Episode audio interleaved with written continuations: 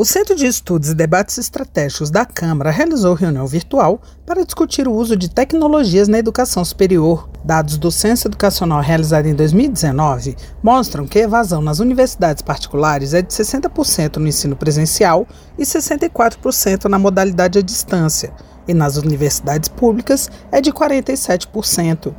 Para o representante do Conselho Nacional de Educação, Luiz Roberto Cury, somente a reformulação dos currículos de graduação com a inclusão da mediação tecnológica, será capaz de reverter o quadro atual, tornando a universidade mais atraente e útil para os alunos. A educação se trata de mediação tecnológica disponível ao aprendizado.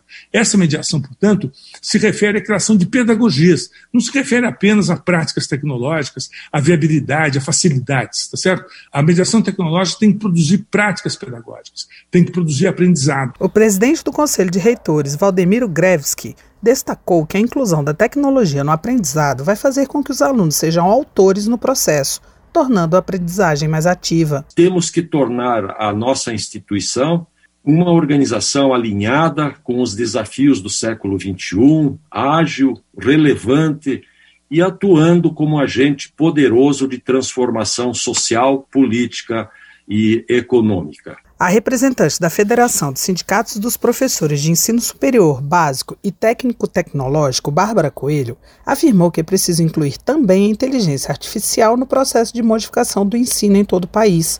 E por isso, o desenvolvimento dessas tecnologias não pode obedecer ao mercado, devendo manter a ética e o pensamento crítico para poder ser utilizada nos ambientes educacionais. A presidente da Associação Nacional de Pós-Graduandos, Flávia Calé, defendeu que as novas tecnologias sejam integradas aos currículos, para garantir a formação continuada dos alunos atuais, que precisarão lidar com tecnologias que ainda estão em construção. Em março deste ano, o presidente Jair Bolsonaro vetou integralmente a proposta aprovada pelo Congresso Nacional que assegurava acesso à internet para alunos e professores.